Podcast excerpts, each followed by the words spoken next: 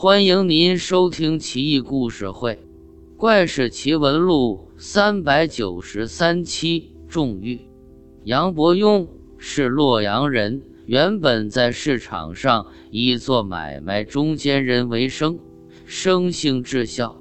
他父母死后葬在吴中山，杨伯庸就在山上结庐守孝。吴中山高耸入云，山高八十里。山上没有水源，过往客商游客常感口渴难耐。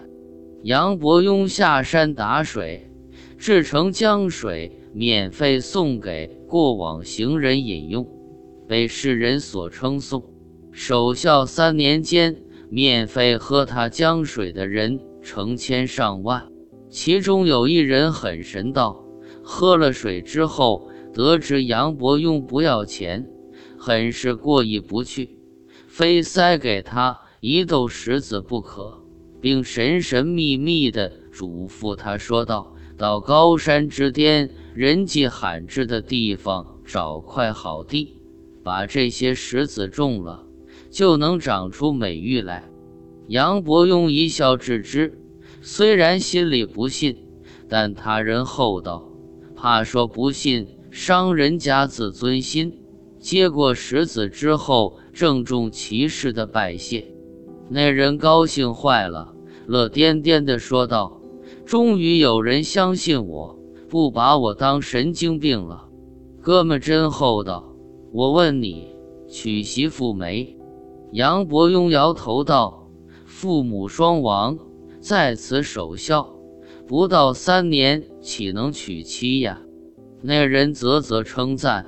像你这样的人都快绝种了，哥们别慌，你一定能娶到称心如意的美人做老婆的。杨伯庸笑道：“谢谢啊，借你吉言。”那人走了，杨伯庸觉得好玩，就真的找个地方把石子都种了下去。几年间，杨伯庸时时探视那块田地。浇水、施肥什么的，忙得不亦乐乎，跟真的种地似的。精诚所至，金石为开。终于有一天，他发现晶莹剔透的美玉竟真的长出来了。右北平有一名门望族，姓徐，徐某膝下有一女儿，才貌双全，远近闻名。刚十六岁。登门求亲者就络绎不绝，但徐某眼界很高，财大气粗，来求亲的他一个都没看上。杨伯庸听闻此事，居然也来登门求亲。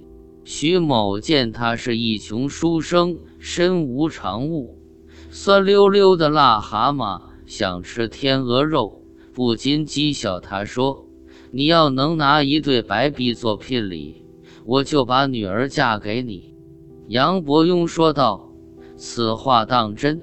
徐某冷笑道，“你可听清楚了？是美玉做成的白璧，那可是价值连城。我这玉器行家很多，你可别弄点烂石头来充数。”杨伯庸谦逊地说道，“岂敢欺瞒岳父大人？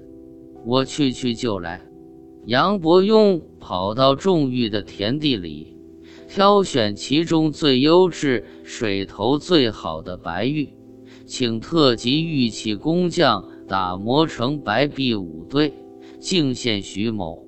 徐某也是见多识广的人，一见这么精美的白璧，也为之炫目，这才明白眼前这位穷书生。其实是个很低调的超级大款，当即就答应将女儿许配给他。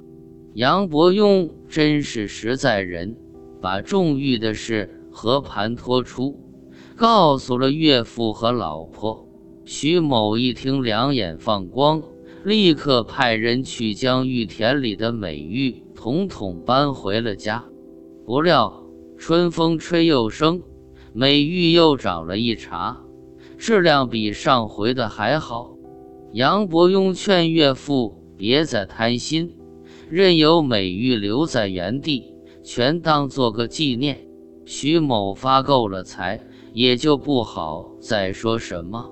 天子听闻此事，认为是杨伯庸人品好才招致福报的，下诏拜他为大夫，又令人在众御处四角竖立大石柱子，各高一丈有余，四角为定的田地足有一顷，名曰玉田，以示纪念。